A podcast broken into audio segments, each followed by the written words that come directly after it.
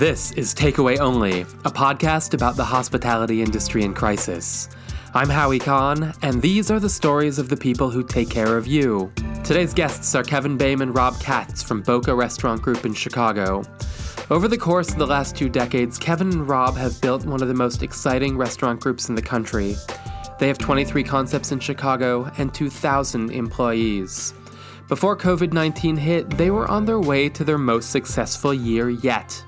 Hear what Kevin and Rob did when celebration turned to triage and how these two dynamic leaders are now marshaling all their resources, including their own money, to take care of their staff and their industry. We're back tomorrow with an all new guest. Please hit subscribe so you don't miss it. Stay tuned now for Kevin Boehm speaking first and Rob Katz. Howie, the last time we were together, I think we were eating a Philly cheesesteak together and having the discussion are we living in the golden age of restaurants? I think we transitioned to the dark ages, unfortunately. It was just a couple weeks ago, and uh, it, it really, looking back on it, has a, a Last Supper vibe. It, it really was. You know, COVID was happening at that point, but it's amazing how little that was part of the discussion at that point. I, I you know, how you know it's the most fucked up is it's like three weeks ago Kevin and I were high fiving and patting ourselves on the back for being on pace for the best first quarter in the history of our company. And we were certainly on pace for our best year in history. And, and now we're fighting for our very existence. And that's literally in, the, in three weeks' time. It's completely upside down, the snap of the fingers. So you guys have 22 restaurants that were all contributing to your erstwhile best year ever. Tell me about the process of deciding to close down all 22. Well, you know, it's, it's, such a crazy thing to even enter into a conversation about. You know, at, at the very beginning, as it began to evolve, you know, and as as our employees started to talk about being fearful of coming to work and us changing SOPs and deciding we're going to buy 150 thermometers and take everybody's temperature before they go to work. That was the initial discussion. How do we stay open and at the same time keep employees safe? And then within about 48 hours from beginning that conversation, it was, you know what, for the for the safety of our guests, for the safety of our employees, um, it looks like we're going to have to shut down temporarily. And that is just such a difficult conversation to have. And then you got to start to think about all the repercussions of that because once you turn off that spigot of cash flow um, and you start calculating accounts payable and payroll that's due um, and paid time off and in extending health insurance benefits i don't care if you're boeing or gm or a 10 table neighborhood restaurant it, that's going to be devastating to you financially in a very very short amount of time. So it wasn't it was a, first a conversation about safety second a conversation about how we're going to take care of our team. And then the third conversation was, can we survive and still be able to do that? It, and so for us, you know, myself and Rob and talking to our, our, our corporate team, that was a difficult conversation just because we'd never done it before. We were we were operating on a brand new playbook, and you know, you know, we, you couldn't you couldn't Google search YouTube for a YouTube video on how to survive a global pandemic and run a restaurant the the days leading up to our closure, you know, it became mandated, you know, by by the by the governor and, and the city of Chicago as well. But the scary part was that business was changing rapidly, and you know, we were getting to a point where we were losing money anyway, and that, that was a, a kind of a scary time for us because the writing was on the wall even before we decided to close or we were mandated to close, you know, by civil authority we were starting to see business fall off a cliff. So clearly something was afoot anyway. You know, we, we were very fortunate. We made calls to our, our lenders at that point and said, hey, we need to secure a line of credit here and we better do it fast. And, you know, we're, we're very lucky that we were able to do that because um, at least we have some security now because we, there's no chance we could have survived without some sort of fiscal help. And we are luckier than most in every scenario, right? We, we're lucky that we've had some success, but we needed help immediately. So we're very, we felt very lucky that we got that loan from our bank. what's crazy about this whole thing, Howie, is like, I mean, everybody that's in this business, you know, a lot of people in this business, you know, you discover early on that it's not easy. You know, it's not, that's not for the meek, you know, what's the, you, to invoke the Godfather, you know, this is the business we've chosen. But what's happening right now has nothing to do with taking those chances. We're collateral damage of something um, right now of what's happening. Um, so it's, it's kind of, it's, it's frustrating um, uh, you know, it makes me it makes me sad. It makes me angry. It makes me feel helpless. It's it's all those things. What did you do with the line of credit? How did it help? Well, we needed. I mean, look, as Kevin said, you turn our the spigot off of our cash flow. That's what we rely on to pay um, all our payables, our rent, our payroll, everything. Right? When that's turned off, we were in a position where we didn't even have enough cash on hand to cover all of our expenses and our obligations. So we have to payroll was the first and foremost thing for us was we want to make sure that we can take care of our team immediately and make sure we make payroll and that we can pay our health benefits. You know, things that you know, other things, rent that we knew we had two weeks to sort of figure out. Payables have terms, so we were certainly not in the rears on anything like that. So our main objective was to make sure we made payroll that we could pay health benefits all the way through April at the very least. Um, and we really wanted to make sure that we were going to be in a position financially where we could weather this storm and reopen and have our 2,000 employees come back to work. I mean, really, really important to us. And so we fought hard to do it. We secured our money, and you know, at least now we're going to be able to answer the bell. What happens after the bell rings? That's a whole other story also how we, we put a, a, a fund together at the beginning that we seeded with money because you know there's the realization that a lot of people that work for you work check to check. Um, and so very very early on about a week into that you start to look at people who needed stuff right away.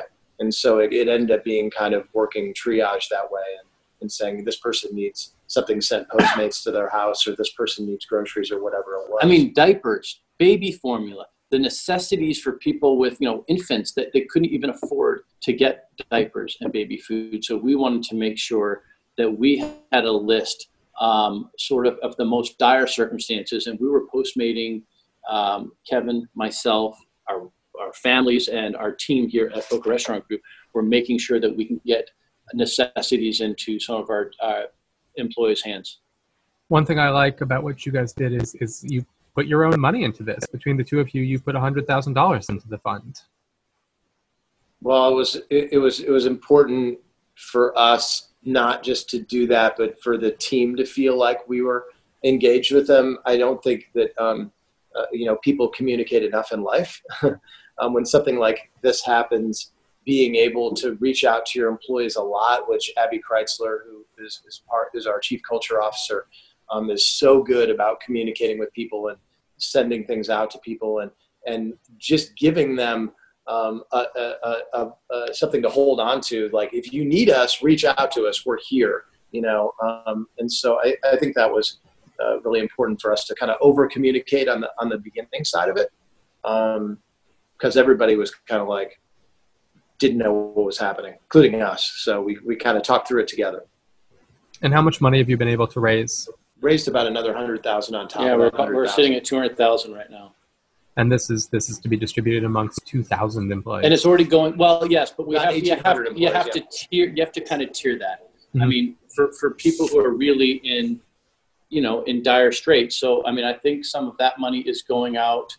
Um, via a credit card mechanism this week. Yeah, we, we basically did put a 501c3 together, um, which you need to do for, for tax reasons. And then uh, distributing that through digital gift cards that they can use um, out to those people. And we basically did put an application together and then tiered it on three different tiers based on need.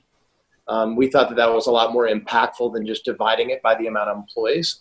Um, and, you know, giving everybody a hundred bucks or whatever, or whatever that comes out to. There were people that needed five hundred dollars, and there were people that only needed fifty dollars. So um, we've just been trying to, by committee, help make those decisions. So you've really had to flip your organization to be a relief organization first and foremost.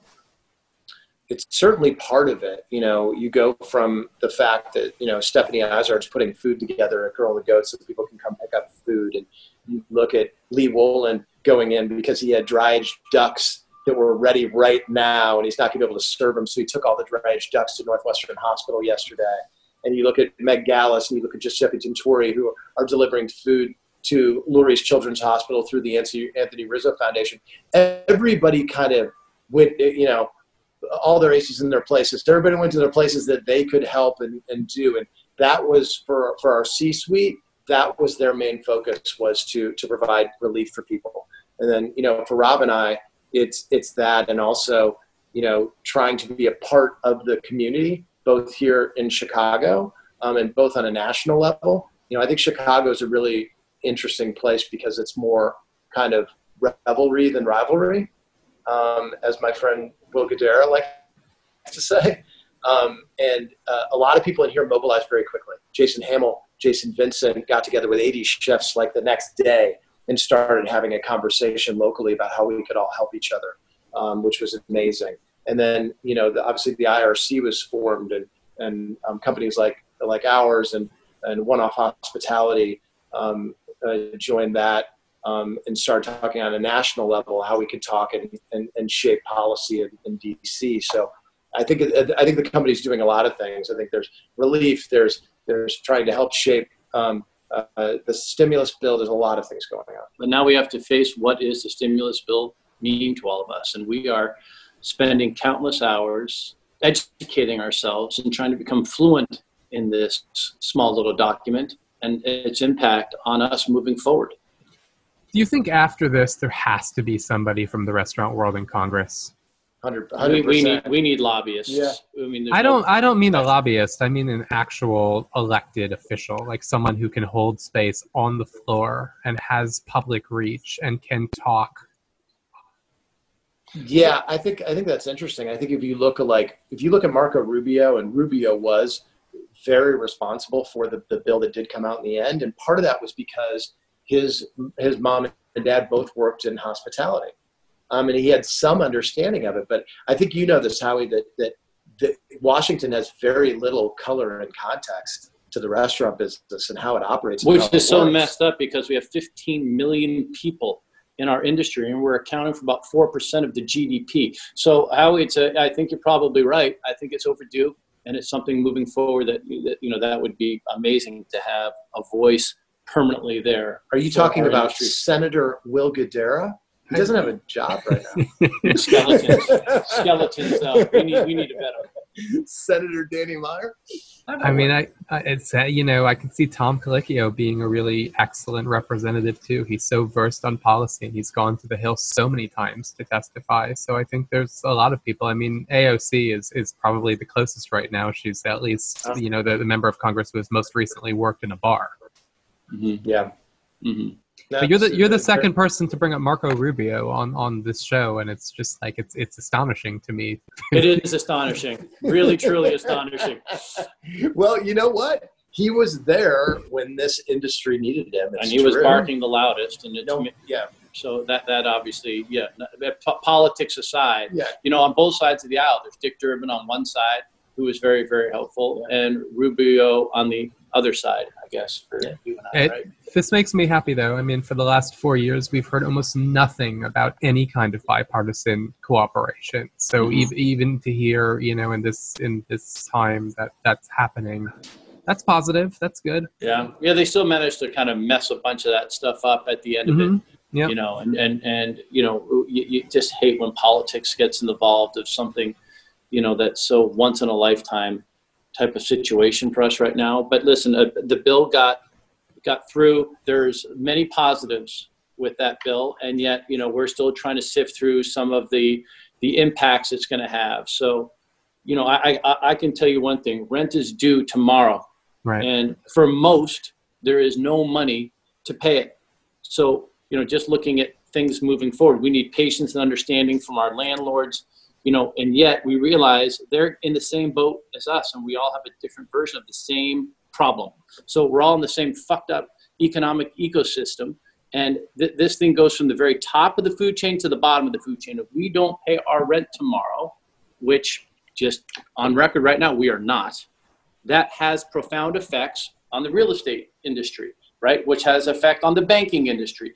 It just everything is so linked together that that's why we are in such a precarious time for not just our industry but for the economy. I mean, a recession is a uh, foregone conclusion, right? It's how deep and does it get you know down to the fact of a potential depression it's just there's so many things that are interlinked right now that make this so scary what did you tell your landlords did you say did you declare force majeure or did you just say we're not paying some, it how do you some don't have you know there's different languages for mm-hmm. force majeure clearly but you know this has to fall under act of god in any circumstance so you know, look we we communicated very early with our landlords and just said, um, we're just going to put you on notice right now that we're not going to be able to pay April rent. Um, we didn't define and dig our heels in on anything. We said we need to see the language with this stimulus bill. You know, right now it looks like the stimulus bill offers up to two months forgiveness on rent or mortgages. Um, but I mean, look, we, March was basically a throwaway. I mean, from the beginning from the beginning of March, business started to fall off, and it really fell off a cliff after the first week, and so the second half was gone. So certainly April, there is no money in anyone's coffers to pay April rent right now. So we are going to probably be looking for rent forgiveness, not abatement, total forgiveness. And if they want to put on a month at the end of our lease, that's totally fine. We don't we, we don't mind that. So if you have a 10 year you have 10 years left on your lease make it 10 years and a month um, but we need to make sure this stimulus covers may, uh, may rent and june rent but we don't know when we're getting back to work what if this thing drags in to the middle of may well then we're going to need more rent relief it's difficult to it's difficult to write a bill when you don't know where the end is right you know right so covid is is evolving every single day um, and so this bill needs to evolve. And there's a lot of hurdles that are tied um, to getting this eight weeks of forgiveness. You know, um, and so if they want us to get 90% back employed by June 30th, we don't even know if we're what day we're open yet. Right. And so there's going to be a ramp up period. And, you know, if we open on June 1st, you know, we're not going to be busting at the seams on June 1st. There's, you know, there are going to be varying degrees of people's comfortability with sitting right next to somebody eating when we open no matter what the demand curve is what we just don't know yeah. and the demand curve we can't, we don't see even if we do get back to work may 1st we're not going to see a peak in the demand curve maybe to the fall do people feel good about going to wrigley field eating a hot dog you know and screaming at the top of their lungs um, right next to someone is that how, when does that comfortability come back? I don't know. I, I, listen might, for, for some it might not ever come back. I mean it just we this is going to change us as a society. I believe that truly moving forward. Just like 9-11 changed us as a society you know people sort of had amnesia with the recession the great recession of 08 i think people kind of started to get amnesia by about 2013 14 but what's happening right now is going to change people's habits i think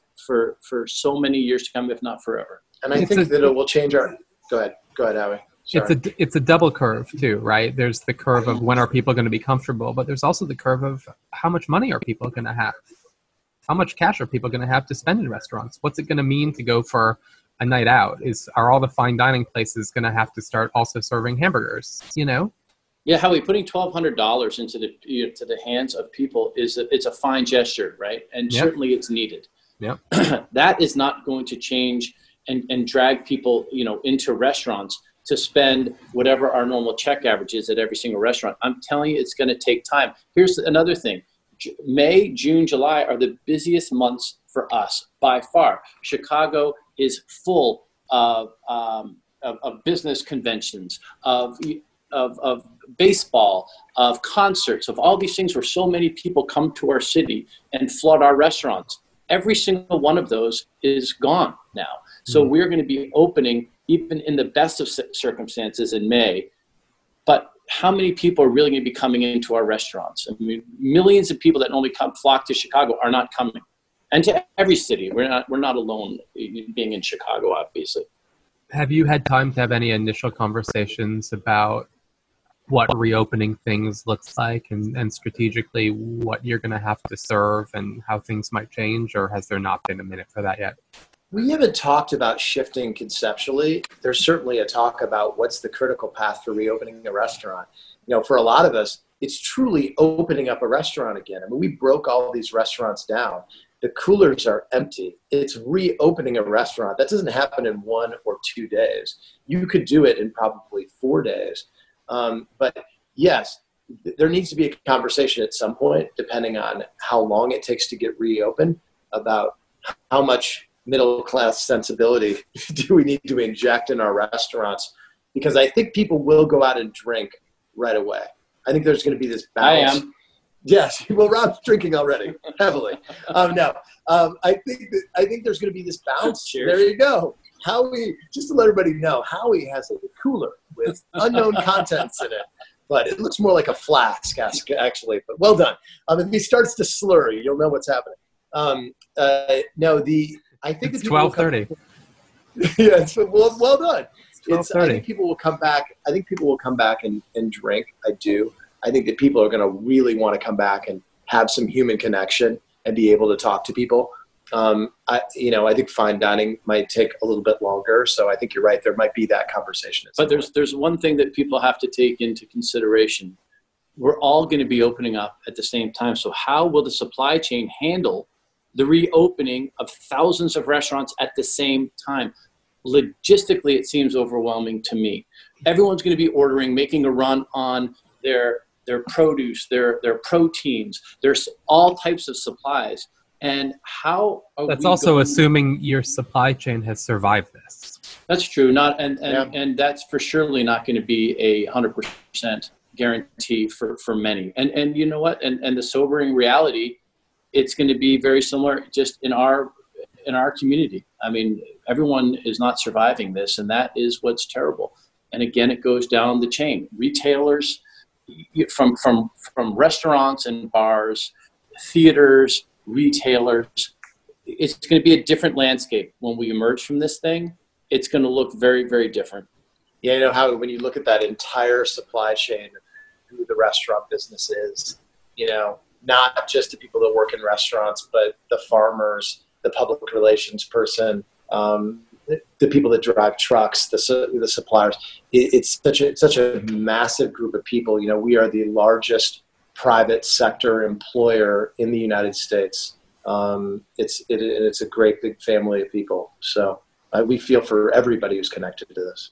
Kevin, we were just talking recently about. Uh, I'm being I'm being brought a sandwich. This is this is the oh, kind of care that's being oh that looks good happening here. Salad there? Yeah, it's an egg salad sandwich. This is really, oh.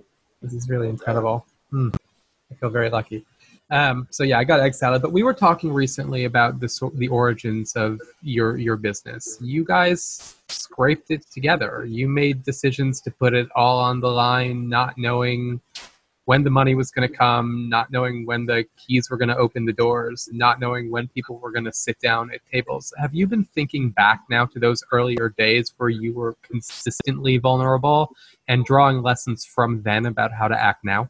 You know, we were just having this conversation the other day about when we were opening uh, Girl and the Goat. This is not the, the beginning of our company, but this is, you know, 10, 11 years ago. And at the same time, we were opening that during the teeth of the recession um, we went and basically spent the rest of our money that we had to take over a lease where GT Fish is. Um, and I think I think it was Rob that said it. He put his hands on my shoulders and said, "Well, we're either going to do what really well, or our kids aren't going to college." Um, and we that's not that long ago.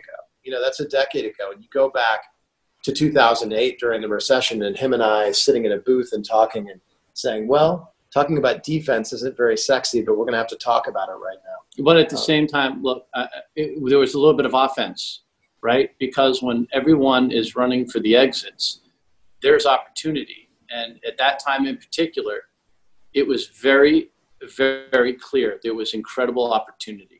And certainly in a situation like this, we don't want to look at it, you know, being opportunistic. But in 08, 09, you know, 10, 11, that's when we really exploded because we took advantage of opportunities and anomalies in the marketplace. Certainly with real estate, it opened doors for us to start to purchase some of our own real estate, to, to, to capture leases that were, that were inexpensive. Um, and that was the biggest push of our growth. The difference now is we are a great big company. You know, we have nearly 2,000 employees, a, a substantial payroll. We have commitments all over the place. So we're strangely more, way more vulnerable than we were then. We were sort of footloose and fancy free, and we were able to move very quickly. Now, again, we are luckier than most. We we are going to get through this, and when we emerge from it, it's going to be a different landscape. But again, Howie, the, the, the stark reality is there's going to be opportunities, and we just have to sort of pick through, you know, what our goals are moving forward. I think the biggest opportunity, Howie, is a, as a uh, industry, is to look at this and systemically change the model of the restaurant business. I think what you're seeing right now is the, mar- the, the, the model was very fragile. Um, and what we now need to look at moving forward is, you know, how do we cut better real estate deals so we're not so, uh, so, so we're not so vulnerable, you know, maybe you know, cut the cost of goods sold number that we're all using as a model needs to be less. I don't, I don't know what all these well, and occupancy are. and moving yeah. forward, you know, I mean, again, this is going to have a profound effect on the real estate market because, I mean, it just became kind of common for us to negotiate deals for real estate where we're paying extraordinary amounts of money for rent. And that makes you feel vulnerable certainly at a time like this. So I think it's going to change how we negotiate deals moving moving forward. I also think, even though the economy is going to downswing, that it's at some point the public has to be educated in terms of what restaurants need to do to take care of their staff and how that will mean food needs to cost more for them. 100%. Yep. I think I think what you see is a surcharge happening in a lot of cities. Yeah. Like you know, the, the model got disrupted a lot in California um, because of laws, and so on all the San Francisco restaurants you go to, all the Los Angeles restaurants you go to, you see a three percent surcharge and a four percent surcharge. You started seeing it in smaller restaurants here in Chicago, and either yes, price is either going to have to raise a food or there's going to be a surcharge on every single on, on every single menu to help better take care of our staff. And this, there's going to be we're going to be incentivized. There's going to be taxes that are going to be deferred for us. There's going to be forgiveness, perhaps on some payroll tax. There, there are we don't know the depths of all of the stimulus that's still coming through. I mean, good lord, we need to hire someone full time to sort of sift through this whole whole stuff. You know, we, we're, we're looking very closely at insurance I mean, it's kind yeah. of become common fact here that all insurances have denied claims for business interruption. You know, but we again we had a civil authority order to close. Yet the virus creates property damage by sticking on surfaces. That in itself should trigger a business interruption. Well, I think the lawsuit Thomas Keller filed in, in California could help set a huge precedent for the entire industry in terms of, of insurance and forgiveness in, in that respect. I think that's great, and I think things have to go to the courts. I have two more questions I want to ask you guys before we wrap. The first one is we, we've talked a lot about procedure and policy and banks and money, but I want to know from each of you what the most emotional moment has been for you throughout this crisis. You know what? The most emotional that I got was we got on a Zoom call with our chef partners and our directors, and we started talking about the day that we reopened. Um, and it made me think a lot about um, why I got in this business in the first place and um, how much I love being in a dining room and talking to people and, and, and being with my teams um, in a restaurant. Uh, I, I love that part of it. I really do have a deep love for it. And I think that I forgot that a little bit um, towards the end. You know, once something's taken away from you, um, you start to remember um, how much appreciation you had for it. The, you know, the young operator that was me in my first few restaurants, how much I loved seeing guests on a daily basis and how excited I was to show my restaurants off. Um, it was just that moment talking to all of them and, and, and them getting emotional about the same thing. Uh, you know, missing being together inside of a restaurant. We do really do love what we do. Yeah. Thank you, Rob. Yeah, I think you know it's a natural impulse to to try to be looking out when something like this happens to look out for yourself for your family but you know, there, at the same meeting when we were sitting there with these battle-tested chef partners of ours, with our directors, with our general managers, the fear, you know, the fear that they all had and the uncertainty was incredibly sobering. I mean, you, you, and the people that work underneath, you know, these people uh, live paycheck to paycheck. There has to be humanity in all of this madness. You know, we have to figure out ways to, you know, we, we became very protective of everyone that we love in this business and we want to try to do some good to help everybody. I mean, it was emotional because, you know, you kind of feel a little bit helpless and all you can do is try to to be a leader and to try to, you know, ease people's pain and fear. Um, but I'm very proud of our team. I'm very proud of our industry. I'm very proud of our city and our community, the community that we live in in our hospitality industry in Chicago. Um, and and I know, you know, there are better days ahead. And so, you know, we we are anxious to sort of get back to our playing field to do what we do and um, and to sort of be reunited with um, you know our team and the people that we love and um, yeah, that can't come soon enough. Guys, the show's called Takeaway Only. Um, what's your biggest takeaway? What's your biggest learned lesson from the last couple of weeks? You know, I, I, I heard someone say the other day that, you know, moments like these don't define people's character, they reveal it. Um, I think my biggest takeaway is you, you, take a look at the landscape of the people that is around you in your life. Um, and um, I, I've seen a lot of character. Um, i am coming out of this thing with a deep appreciation for the people in my life that have, have shown me so much character uh, through this. Um, and uh, I just, uh, I love my industry. I love my city. Um, I, have a, I, have a, lot of love. Even though I'm trapped in my house, I, I, I just want to give a whole bunch of people a big hug as soon as this thing is over. I know. I can't wait to hug it out. Yeah, man, I'm with you. By the way, I, have, I do have a confession. Today is the first day I've actually put on real pants in uh, in about 12 days. Right now, I'm wearing jeans, but I mean, this is my first day, sort of actually taking a shower, putting some jeans on. You know, Kevin and I are together here in the office to be with you today, and um, and we're grateful for the time you've given us. I'm grateful for you guys. Thank you so much for being here. I appreciate it. Peace, man.